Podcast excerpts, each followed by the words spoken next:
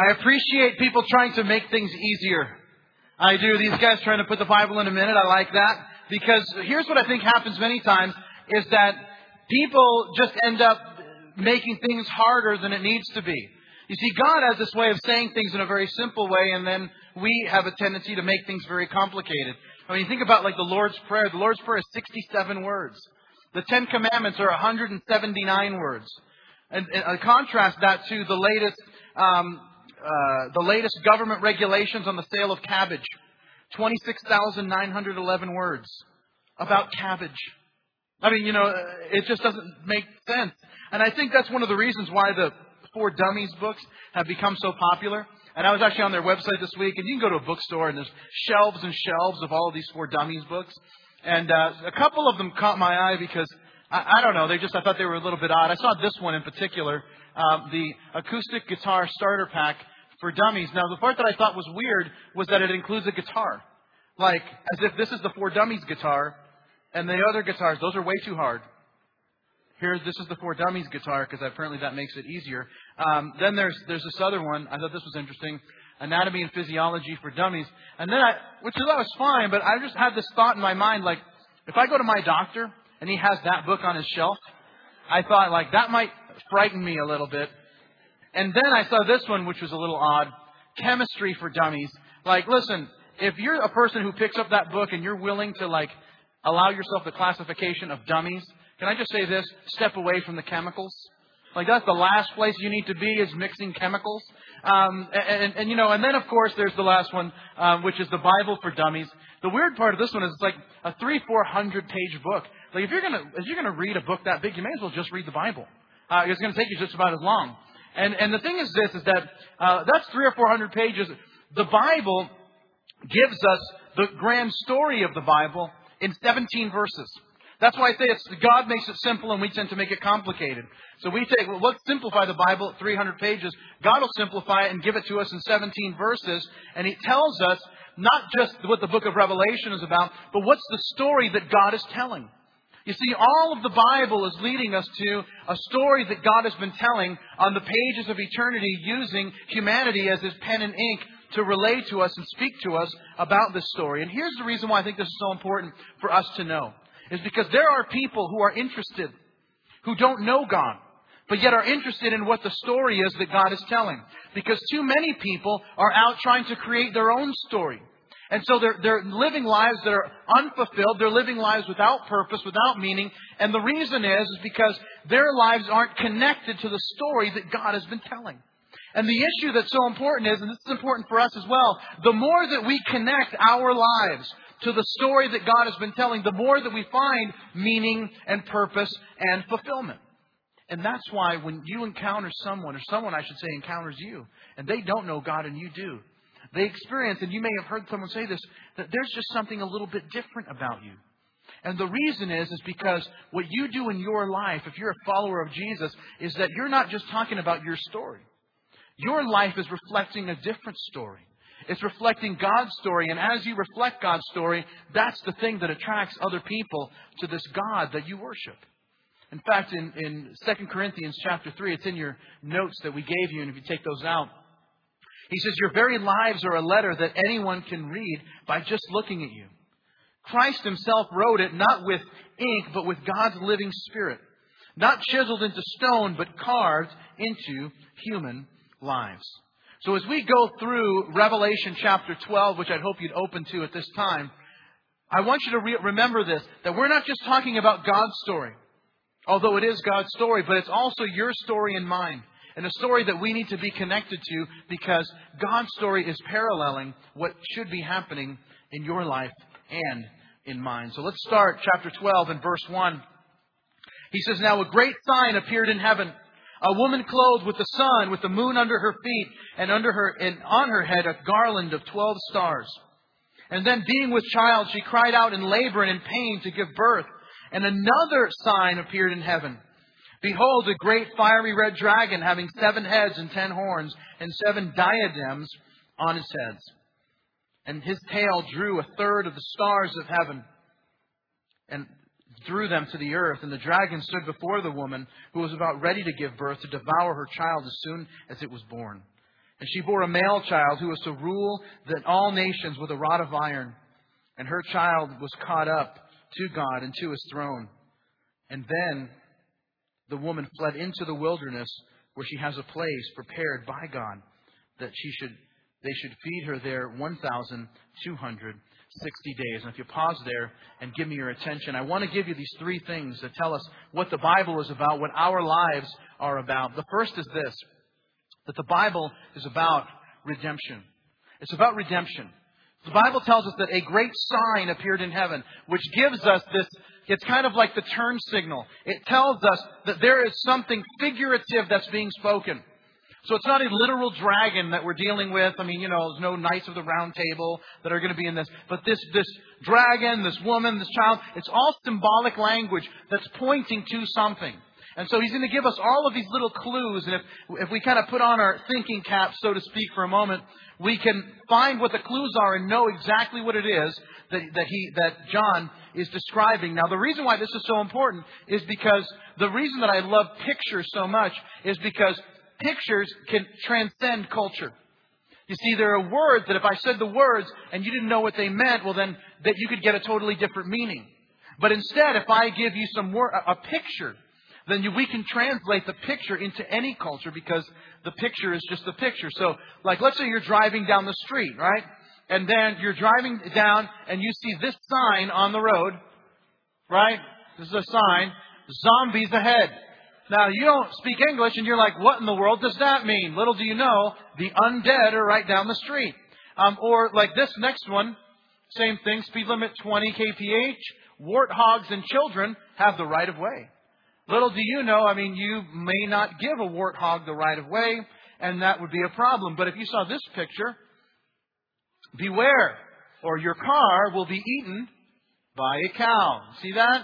That's what will happen to you. If you, you, see, but the picture says something, or this picture uh, right here, which I like, and that is, do not give a kangaroo a snow cone or he will eat your arm. See, that's just see, that's just so it's an easy picture for us to understand. Or of course, there's this one, uh, which is caution, moose on highway, and then he gives us a picture of a moose, so that we're not really sure. Well, what does moose mean?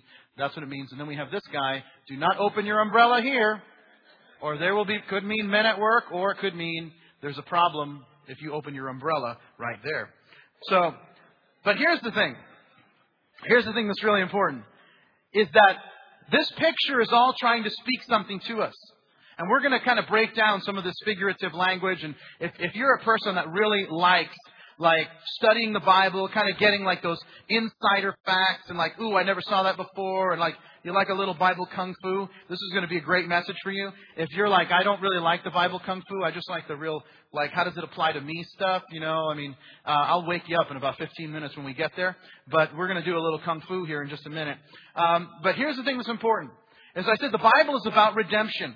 Rede- what does the word redemption mean? You probably want to write this down. Redemption is buying back something that, ha- that, that belongs to you that was in possession of someone else. It's buying back something that had been in, in the possession of someone else. Let me explain it this way. When I was a kid, uh, about 11, 12 years old, um, I understood this principle because I was 11 or 12 and I couldn't get a job because I was too young. And at the same time, I needed money to survive because, you know, candy bars aren't going to buy themselves. And so, you know, and rock albums aren't going to buy themselves. And so uh, I tried to figure out what I was going to do. I talked to my parents about an allowance and I said the word allowance, they thought it was hilarious. And I said, I'm not joking. And they said, Oh, yes, you are. And uh, and I said, Well, I, I need I need some currency. You know, I need legal tender if I'm going to survive. And they said, Well, here's what you can do. And so they in- introduced me to the uh, the time honored tradition of collecting bottles. Uh, I don't know if they were preparing me to be homeless or what, but uh, they said, Well, here's what you do. Here, you take a trash bag. We'll put it down in the basement, and every time you see a can of soda, a bottle, a glass, you know, a glass bottle, you take it and you put it into this trash, uh, this trash bag. And then once you fill a couple of them up, we're going to go down the street, and this is in Brockton, Massachusetts, where I spent a lot of time growing up. And we're going to go to this area called the Redemption Center.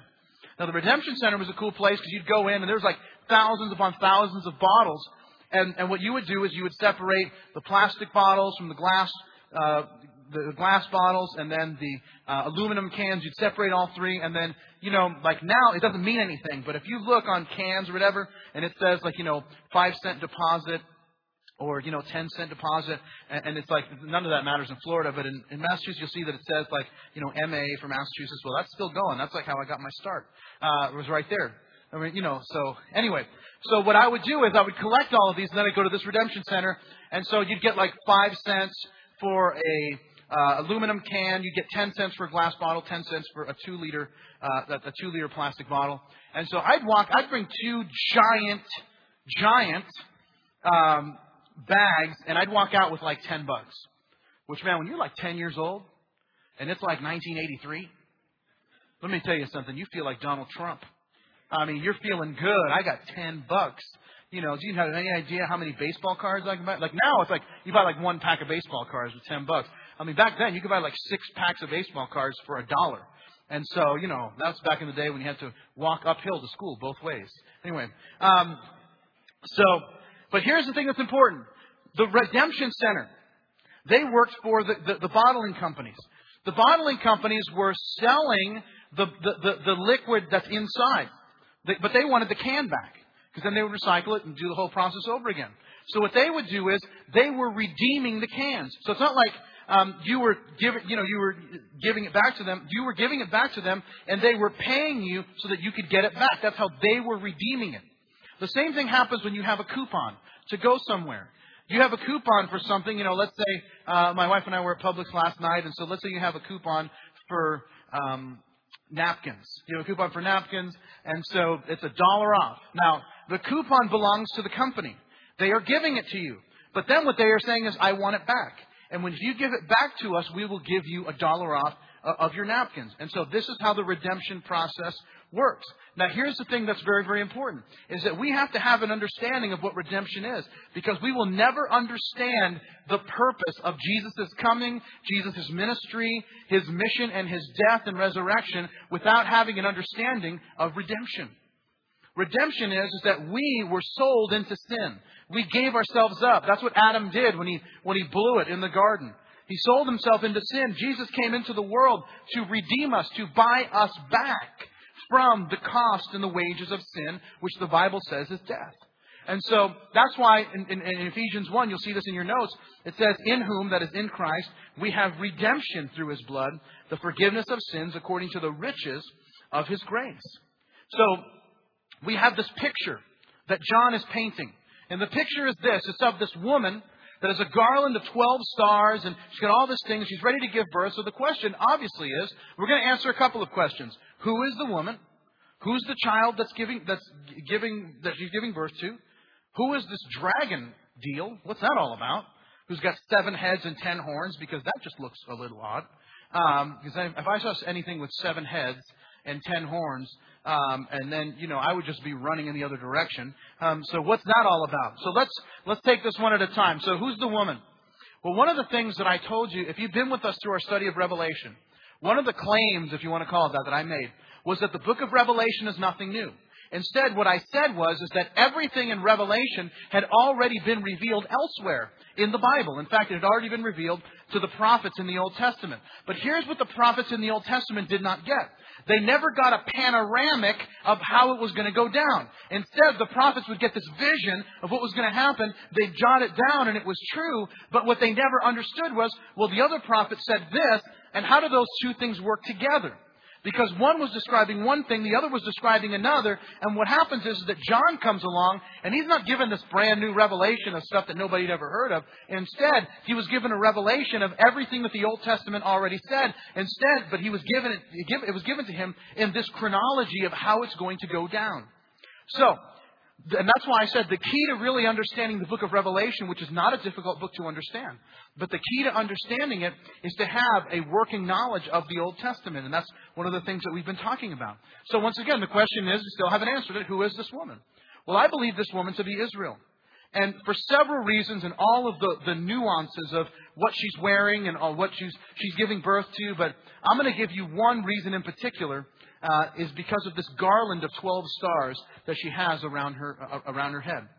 Why is that important? Because this idea of the garland of 12 stars only appears one time in the Bible outside of Revelation. It actually appears all the way back in the book of Genesis. And let me read it to you. In Genesis 37, Joseph, it says that he had another dream. And it was told to his brothers, Listen, he said, I had another dream, and this time the sun and the moon and the eleven stars were bowing down to me. And when he told his father, as well as his brothers, his father rebuked him and said, What is this dream you had? Will your mother and I and your brothers actually bow down to the ground before you?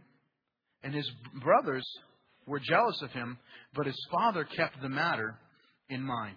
Now understand this, this is very important.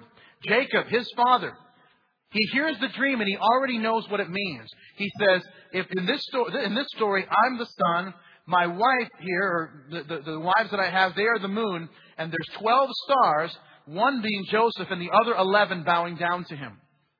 Only time that it appears, which leads us to understand that this woman is Israel. Now, the other thing that's very important is not only is this woman Israel, but she's pregnant. Now, why is that important? It's pregnant because she's about to give birth to, to someone, to this male child. And who is this male child? This male child is the Messiah who's to be born. Now, this is very important because um, in Israel, prior, uh, there is this messianic expectation, is what they would call it. And what I mean by that is, is that whenever a child was born, he was a child that had messianic potential. So when David hears that his, that God is going to bring the Messiah through his family, and Solomon is born, they believe that Solomon had messianic potential, that other of his sons had messianic potential. And so, but the idea, the thing was, and then they kind of mess up or blow it and they say, well, we thought it was him, but it's not, so we'll look for somebody else. Uh, that, that, that could be the Messiah. But see, the thing is this, is that we know that it's the Messiah that's going to be born simply because of this one fact. He says that this child is going to rule with a rod of iron. Now that is intentional language that's pulled out of Psalm 2. Now let me read you Psalm 2, a couple verses. It says, I will proclaim the decree of the Lord. He said to me, You are my son. Today I have become your father. Ask of me, and I will make the nations your inheritance, and the ends of the earth your possession. You will rule them with an iron scepter, and you will dash them to pieces like pottery. Now, the other thing that we have, too, is that it says that the dragon is about to devour this child as soon as it's born. Well, we recognize what happened in the Gospel of Matthew, chapter 2. You may want to jot that down. That's when, if you never read it, that's, where it is. You may have seen the movie, but that's where Herod tries to kill Jesus, and, he try, and he, so he tries to wipe out all the babies in Bethlehem for the purpose of the Messiah not growing up and being the king of the Jews. So now we've got the woman, we know who that is. We've got the child, we know who that is. But what's up with the dragon? What's that all about? The, the Bible tells us in verse 9 who the dragon is. It says this in verse 9 The great dragon was hurled down, that ancient serpent called the devil or Satan, who leads the whole world astray. Now, there's the seven heads and ten horns, and I'm going to actually punt that because we're going to cover that in depth in chapter 17 in just a couple of weeks. So don't feel like, oh man, he sold us out. Be back in a couple of weeks and we'll, we'll talk about it. And I'm going to spend a lot of time talking about that in particular. So instead of talking about it now and then, I'll just talk about it then. But the thing is, this is so important is that this is the story of the Bible. It's a story of redemption, but it's also your story and mine. And so when people come up to us and they talk to us about why our lives are different, here's the reason. It's because we've been redeemed. It's because we've been bought back. The Bible tells us this, you've been bought with a price. It's that Jesus died for you. He saved you. And by dying for you, He gave you a new life. And the question that comes up is this, is that if we have been redeemed, are we living like we've been redeemed? Or instead, are we living like the unredeemed. And, here's the question that comes up many times, and here's why I say that, is because the, the question that people ask me is, how do I know if I'm really growing? How do, how do I know if, if I'm growing or not? Let me give you a, a, a, quick understanding of that. Here's how I know that my daughter, uh, who's almost two and a half, is growing. It's simply by measuring. We have this door frame. Maybe you have it in your home. We, we take the pen, we have her stand up in the door frame. We take the pencil mark and we write her name and the date. And then a couple months later, we have her stand at the door frame. We put a pencil mark there and the date, and we can measure how much she's growing. Well, I'm going to give you a passage of Scripture. And as you look at this passage of Scripture, it's gonna, you're going to basically see, am I growing or am I shrinking? Am I growing in this area or am I shrinking in that area? And am I growing in this area that God wants me to grow? It's in Galatians 5. Many of you might, might be familiar with it, but let me read it to you. He says, when you follow the desires of your sinful nature, the results are very clear.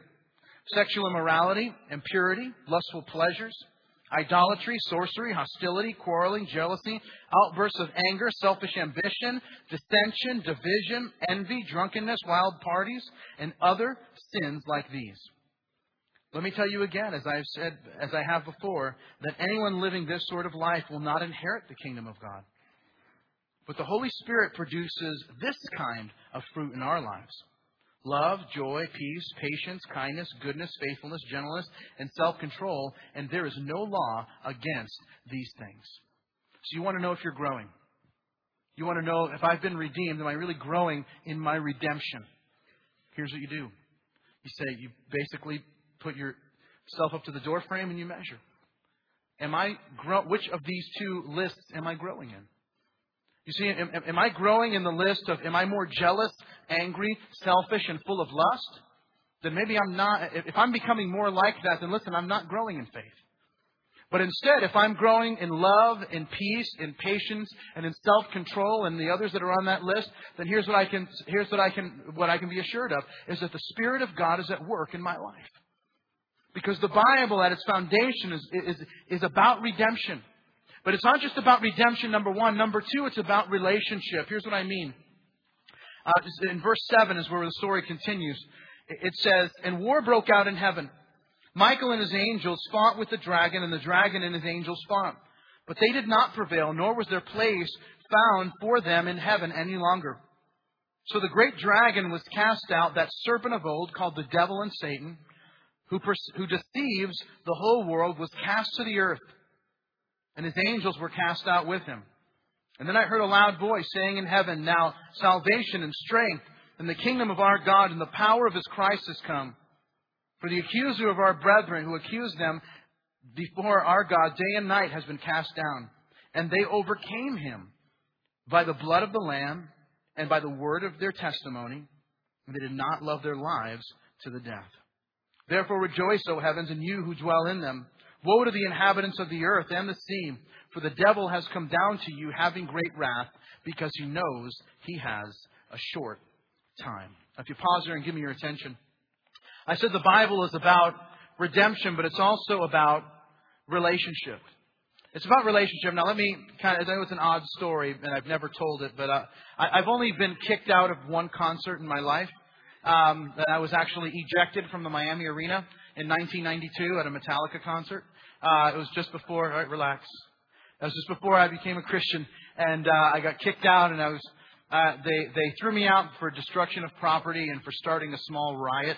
I mean, uh, um, I think that was a little overstated, but anyway, it was uh, that was the, that was the reason I was being kicked out was for starting a riot and for destruction of property. Which do I look like the riot type? I don't know, but um, but here's the thing that was interesting is that the guys that, like the big security guys that were like escorting me out of the building, um, like I used to have, do you understand? I, used to be in this band and it's fairly popular here in South Florida. And um, I used to have a mohawk. Now I have the reverse, but I used to have a mohawk. And um, and I and but that day at the concert I was wearing a ball cap. So I had this ball cap, so you can tell that I had this this mohawk. And so here's what happens: is that they after my little riot uh, that I apparently had started, they, um, they, they, they escorted me out and they told me why I was being e- ejected. Well, right after I leave, and you know there's no admittance once you leave, um, they find out who I was. Don't you know that's Bob from this band? Like, these guys are like heartbroken that they've actually thrown me out of, of, of, of the Miami Arena. Well, anyway, um, I see these guys at our next show because these guys were like huge fans of my band. Well, they come to see our band next time and they're like, Bob, I'm so sorry. If I knew that it was you, I never would have thrown you out. I would have let the riot continue. I mean, you know, it's no big deal. And, um, you know, and, and, and I'm like, yeah, man, listen, don't worry about it. Uh, it's, it's fine. But it taught me a lesson. And the lesson was not don't destroy property. It's that relationships matter. Uh, and, and that it's who you know. And, and that's the thing that was very important. And I'll tell you why. Because uh, this whole idea of, uh, uh, of relationship, and this is the thing, is that the Bible says that this war breaks out in heaven and that somebody gets kicked out. And the reason that this person gets kicked out is because there's no longer a relationship. And this is the thing that, that happens. Um, there once was this, this angel by the name of Lucifer. Lucifer means light bearer, bearer of light. And so, and he's this angel of God, ministers before the throne of God. But here's the problem. Lucifer decides that, you know, instead of God being God, what if I were God? Things would be a lot better. And this pride begins to fill in his heart to think that, you know what, I should be God and not God. And he eventually is kicked out of heaven. And he takes, and as the passage teaches us, he takes a third of the angels with him and they get cast down to the earth. Now, if you ever answer, wonder, like, hey, where did like demons come from? Uh, these de- demons are simply angels that fell, that, that went with uh, Lucifer during his rebellion. But he decided that he didn't want this relationship with God. He gets cast down to the earth, and now his goal is to hinder people from entering into a relationship with God. And I want to read you the passage that tells us some of this. It's Isaiah 14. There's another passage in Ezekiel 28 that you can read, but I want to read you the Isaiah 14 passage. It says this. It says, How you are fallen from heaven, O Lucifer, son of the morning. This is how you are cut down to the ground, you who weakened the nations. For you have said in your heart, I will ascend to heaven. I will exalt my throne above the stars of God. I will also sit in the mount of the congregation of the farthest sides of the north. I will ascend above the heights of the clouds. I will be like the Most High. But you, that's his speech. Here's what God says. You shall be brought down to Sheol, hell, to the lowest depths of the pit. And those who see you will gaze at you and consider you, saying, Is this the man who made the nations, made the earth tremble, who shook kingdoms and made the world as a wilderness and destroyed its cities and did not open the house of his prisoners? Now, if you pause there for a moment, here's, here's the thing that's, that's so important. I don't know if you caught that. That it's like someday when it's all said and done and the judgment of God comes and Jesus comes back and all that and God's separating things and creating a new heaven and a new earth and setting up His kingdom, here's what's going to happen is that those of us that are there, we're going to actually see Him. This guy, the devil, that's been messing with us and haranguing us and all of that, all, all of these years for all of this time. And here's the deal, is that we're going to see him, and we all have this picture in our mind of what Satan looks like, right? He's kind of thin, he's got like a goatee, He's, he wears red spandex. Uh, he carries around a pitchfork. He's got horns. You know, because it's like, you know, because all, all these people dress up for him as Halloween, right? And, during Halloween, and so that that must be what he looks like. Now I want to tell you, and then he like has an office in hell. That's like where he does his business. Now listen, here here's the thing that that you, that you need to know is that according to the Bible, he's never actually even been to hell. Is he actually getting? He's going to be sent there uh, after the whole thing is said and done. He doesn't wear red spandex. Uh, I don't know. Maybe I don't even think he wears spandex at all. Um, but even though I think spandex could be demonic, uh, but that's another that's another sermon altogether. Um, and if you disagree, watch like VH1 Classic, and when you see the spandex blowing, you're like, that can't be of God. Uh, anyway, we'll just we'll we'll move on. But here's the thing that happens: is that we have all of that, and, and then we think like that, that that's really what Satan looks like.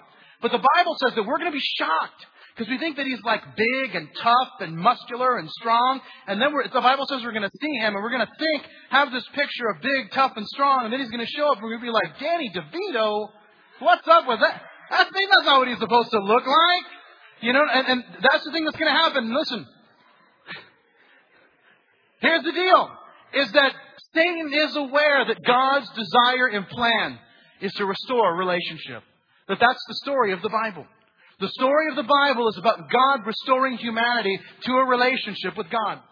It's why Jesus died, because mankind's relationship with God was severed when Adam sinned in the garden. And because God loved us so much, He couldn't leave us in that condition. And so, even though Adam and Eve messed everything up in the garden, Jesus came to restore that relationship, to redeem humanity, and to bring us back into a relationship with Him. And that is why the devil is so hell bent on keeping us to coming to, from knowing Jesus. And if we do know Jesus, He certainly doesn't want us to do anything that would make us effective for Jesus and for His kingdom. But then the Bible talks in verse 12 about these people that overcome Him, that overcome Satan, that overcome evil, that overcome temptation. And how did they do that? And John notes three things that they do that I believe are important for us to note. It says, number one, that they, they overcome him by the blood of the Lamb. And if you're taking notes, eh, the overcome him, we can put it say it this way, by remembering my Savior. By remembering my Savior. Now, what do I mean by that? Here's, here's what the Bible says in 1 Peter chapter 1. He says, knowing that you were ransomed from the futile ways inherited by, from your forefathers, not with perishable things such as silver or gold, but with the precious blood of Christ, like that of a lamb without spot or blemish. You see, one of the things that Satan loves to do is remind people of their past. Remind people of their faults, remind people of how they've messed up, remind people of how they've let people down, and then and then say, you see, you've let all these people down in the past, you made promises you didn't keep, you said you were going to do things. Remember all those New Year's resolutions? What's up with that? And he, he does this whole little thing with you, and then he says, now you're going to do that, now you say you're going to follow Jesus. Why don't you just not even bother? Because you're going to let yourself down, you're going to let God down, you're going to let everybody else down, so why don't you just keep doing things the way you've been doing? And he begins to kind of fill people's minds with this stuff, and then they think, like, yeah, why am I going to do that? And here's here's what the Bible says. The Bible says that these people, these these believers that overcome Satan and evil and, and temptation and the enemy, here's what they do. They overcome him through remembering their Savior, through the blood of the Lamb, the fact that we're a forgiven people. God's not expecting perfection. In fact, when we talk about, oh, God's going to be so disappointed, you know, God is never disappointed. Disappointment comes when you have a false expectation of someone. You know, you're disappointed when you think that somebody's going to do something. You go to a movie and you say it's going to be great, and then it's not great, and then you walk out disappointed. Are you disappointed when you watch a movie that you thought was going to be horrible and it was horrible? You're not disappointed. You're like, well, it's as bad as I thought. And so, so here's the thing that happens. God, God already knows the past, He knows the present, and He knows the future. So if God already knows, where's the room for disappointment? Well, God already knows. Sometimes we get disappointed in ourselves because we think more of ourselves than we actually are.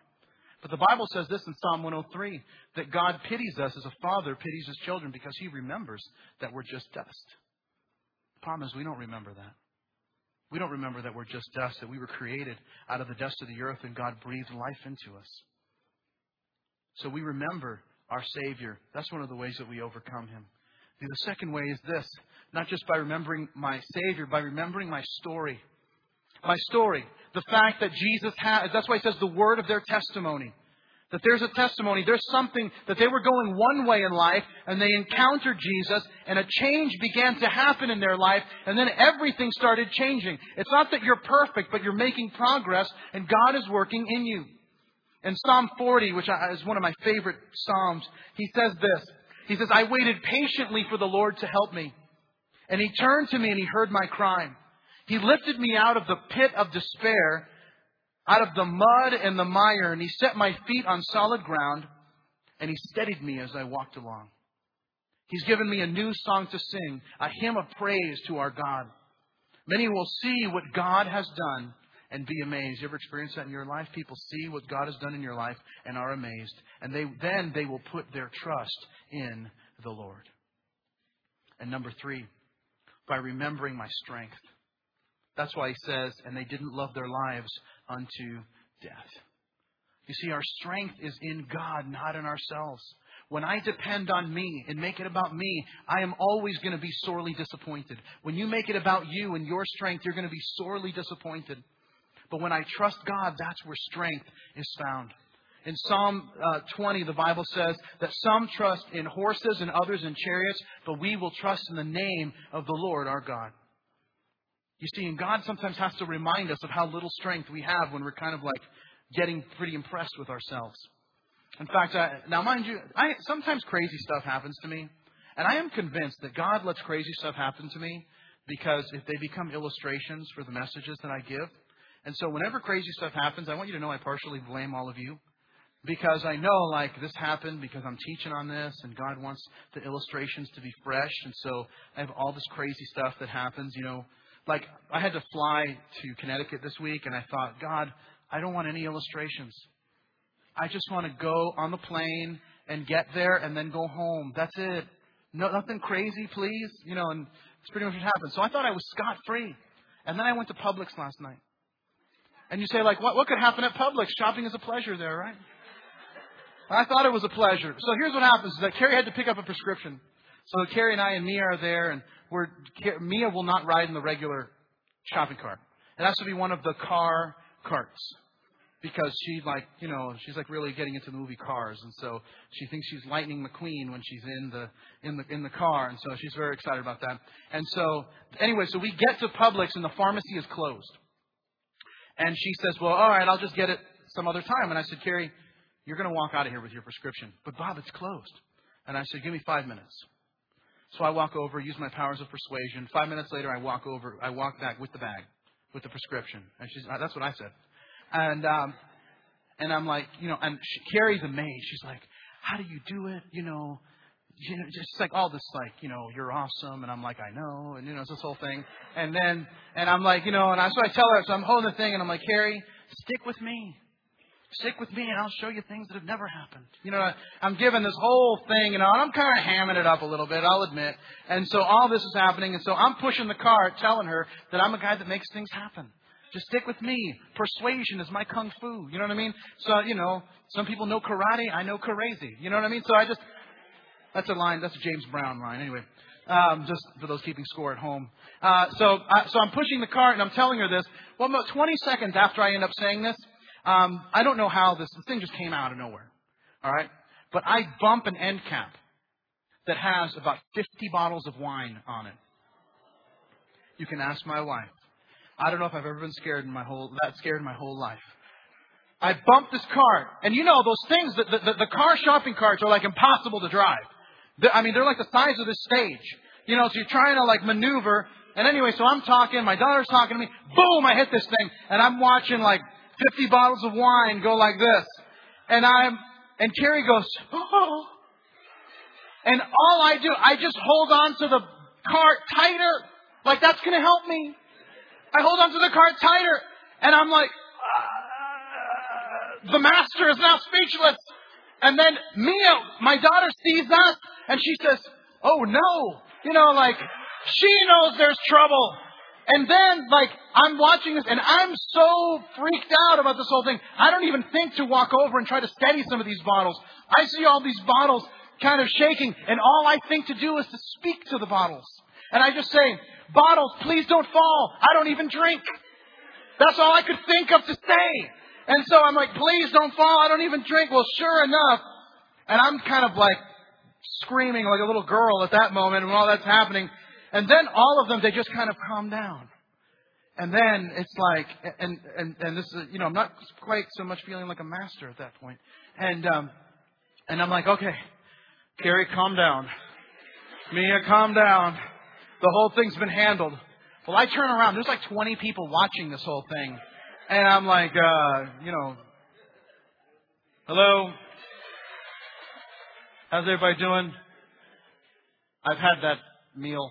You want you don't want to go anyway. I just like you know I'm I am so freaked out and I'm like listen I need to leave right now. We got to go. Let's just forget all the stuff in the cart and get out of here. And um, and, and the thing is this is that you know sometimes you realize that you're not the guy that has all the strength. Um, and, and and the key to living a victorious Christian life to overcoming Satan, to overcoming evil, to overcoming temptation, and really living the way God wants us found in these three things. That remembering that no, you're not perfect, but that God has saved you and He's working in you. To remember that your story, that your life is different than it used to be. And to remember that your strength is not focused in yourself, but it's focused, you find it when, you, when you're uh, more and more allowing God to work in and through your life. Well, here's where the story comes to a close in Revelation 12. Look at verse 13. It says, Now the dragon saw that he had been cast to the earth, and he persecuted the woman who gave birth to the male child. But the woman was given two wings of a great eagle, that she might fly into the wilderness, into her place, where she was nourished for a a time, times, and half a time, and that's Bible language, a Bible way of saying three and a half years, from the presence of the serpent.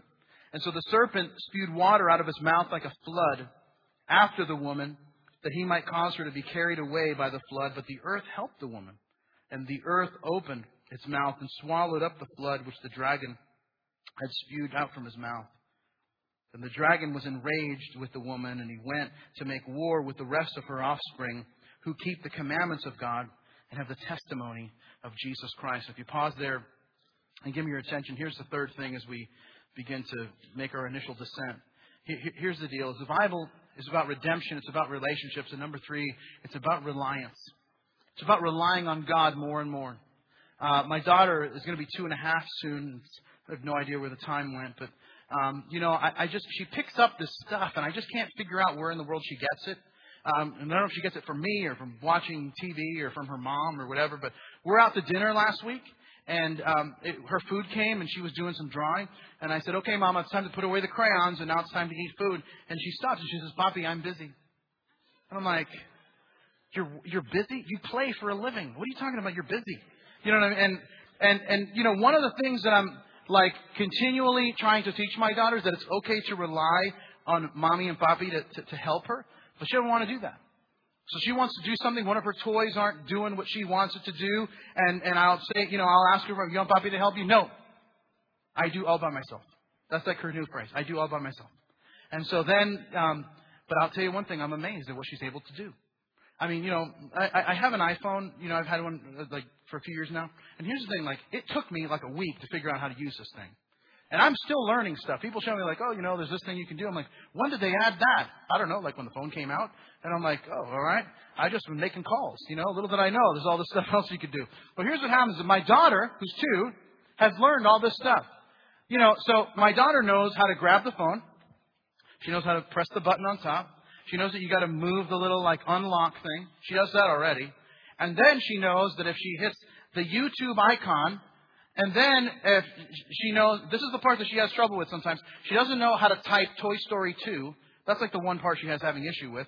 But um, anyway, so the other day, she grabs the phone and she says, Puppy, I watch movie on your phone. And I'm like, uh, okay. So she grabs the phone, she unlocks it, she hits the YouTube button, and, and then Carrie and I are talking. Next thing you know, I hear like noise coming out of it. I turn, and it's like the first 10 minutes of Toy Story 2. And I'm like, how did you start, learn how to use movies? On this thing. It took me like a week to figure out how to use I to, to use uh, YouTube on this phone, and she's figured it out in like 45 seconds, and she's two. And, and the thing that's crazy is that um, so the only time that she feels like she actually needs me is when she when she needs to type because when she types doesn't really make any sense. Even though she sent me an email recently, um, it's, she sent it to herself. Like it ended up going to me, and um, she makes phone calls now. I mean, it's she called a friend of mine the other day. Like I don't even know. I don't think it was on purpose, but uh, the friend of my, my friend, uh, I get the phone, and I'm like, hello? He's like, hey, what's up? And I'm like, what's going on? He's like, uh, no, Mia just called me. I'm like, what? And he's like, yeah, I, pick, I picked up the phone because it was you. And I said, hey, Bob. And uh, on the other line, she heard, I heard this little voice say, Bobby? And I said, no. And he says, no, is this Mia? And she says, yes. And she says, oh. And she says, Bobby? And she says, no, this isn't Bobby. This is Bill. Do you, do you remember me? And she says, uh, Papi? And she says, no. And she says, can you put Papi on the phone? And then she hands me the phone. She says, Papi phone. And so I hand this whole thing. I hear this whole story, and I'm like, how in the world did she figure this out? And, and the thing is this: is that her her big thing is that she has this trouble because she can do so much. Her her her, her frustration sometimes is is asking for help. And I want to tell you that sometimes we're so much like her in the sense that we don't want to ask for help. We don't want to ask for God's help, and we think that it really comes down to us relying on ourselves. I want to tell you something that the more and more that a person matures and grows in their faith, that it really comes down to one word is trust. To the degree that I trust God is to the degree that my faith will grow. In Psalm 84, the Bible says this For the Lord God is a sun and a shield. The Lord bestows favor and honor. No good thing does he withhold. This is, you want to underline that. No good thing does he withhold from those who walk uprightly. O Lord of hosts, blessed is the one who trusts in you. Blessed is the one who trusts in you. You see, here's what, here's what I've realized is that a person who grows in their faith, a person who obeys God, they realize that the more that they trust God is because God's not going to withhold the good that he has for a person.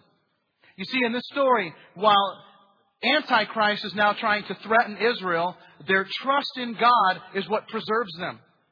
And in the same way, the thing that happens here is that when a person decides that they're going to take control, listen, here's what it really means. It means that I don't believe that God is going to do right by me.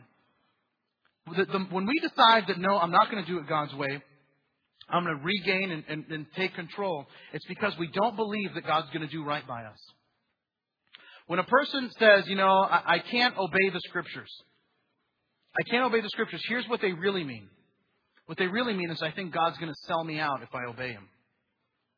The reason that people get into relationships that they know that God would not have them be involved in is because they, here's what they, they ultimately believe If I let this pass, this relationship pass me by, I don't believe that God's going to do right by me by bringing the perfect person for me.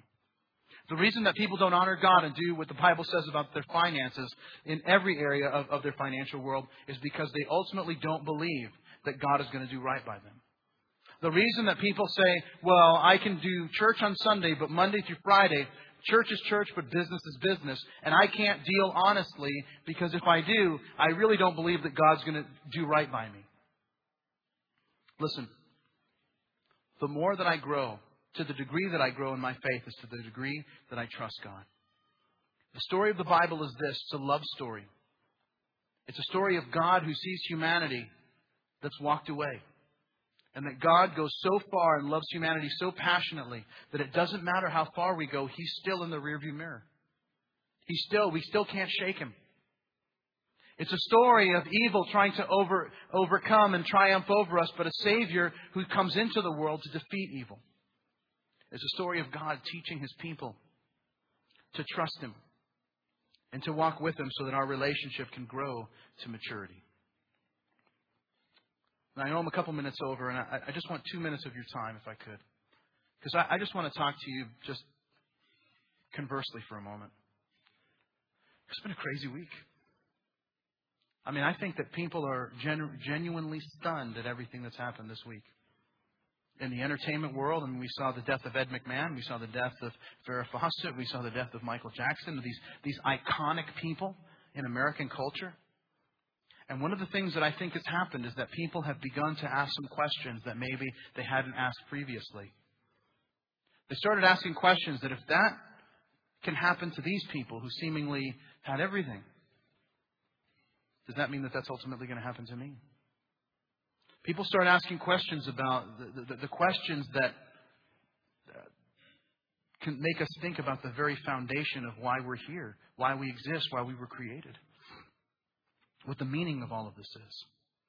And, and the thing that um, I've been thinking about this week, and I was uh, last night. I, I, just had I had some trouble sleeping, and so uh, I grabbed my Bible and I started reading the book of Ecclesiastes. And I came through this passage in Ecclesiastes chapter 7, and, and I want to read it to you because I think it has such application for what's happening right now. But it says this it says, Better to go to the house of mourning than to go to the house of feasting. For that is the end of all men, and the living will take it to heart. I don't know if you've ever experienced this, but in my role as a pastor, I, have had this. And that is that you, I'll officiate someone's wedding in the, in the morning and then drive across town because 30 minutes later, I have to give the message at someone's funeral. And as I'm, it, it's, it's a very surreal experience that you go from the moment of someone's greatest joy to then go to the place of people that are weeping and experiencing the loss and sorrow, and some, I would say, even despair.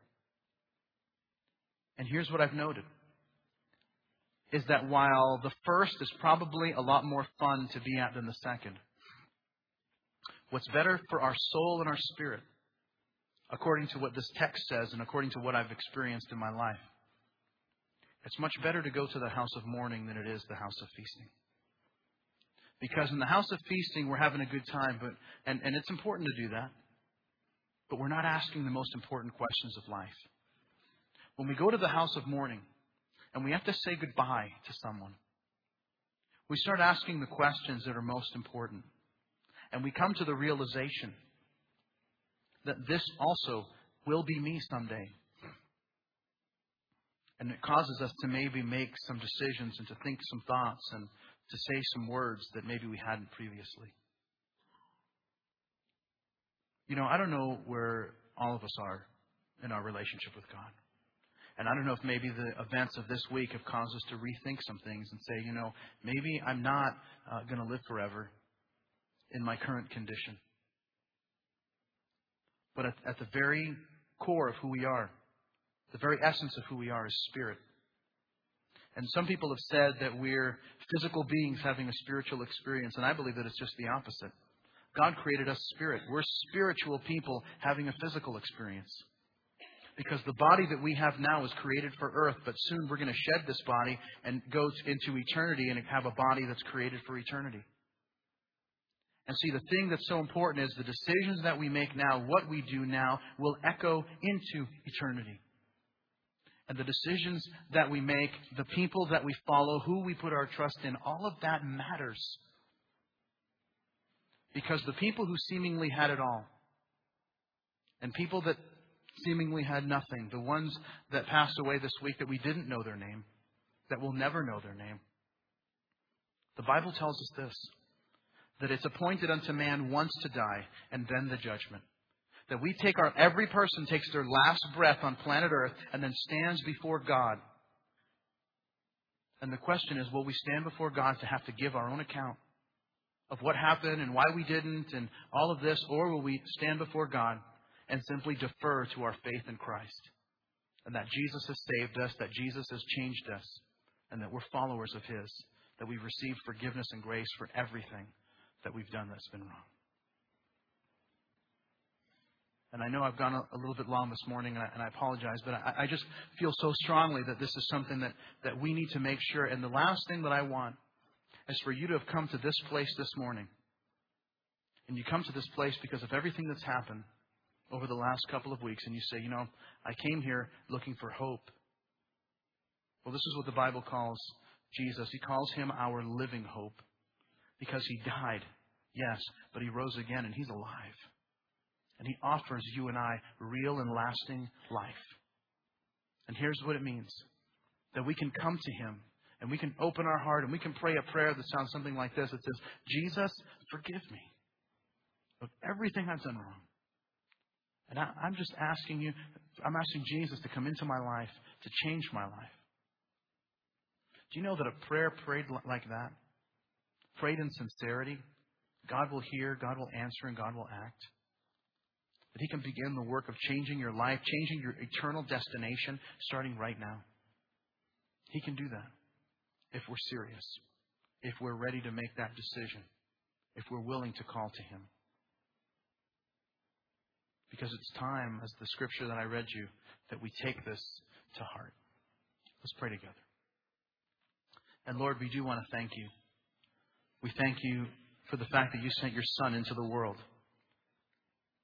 That we don't have to spend an eternity without you, but instead, you offer us forgiveness, you offer us grace, you offer us your love.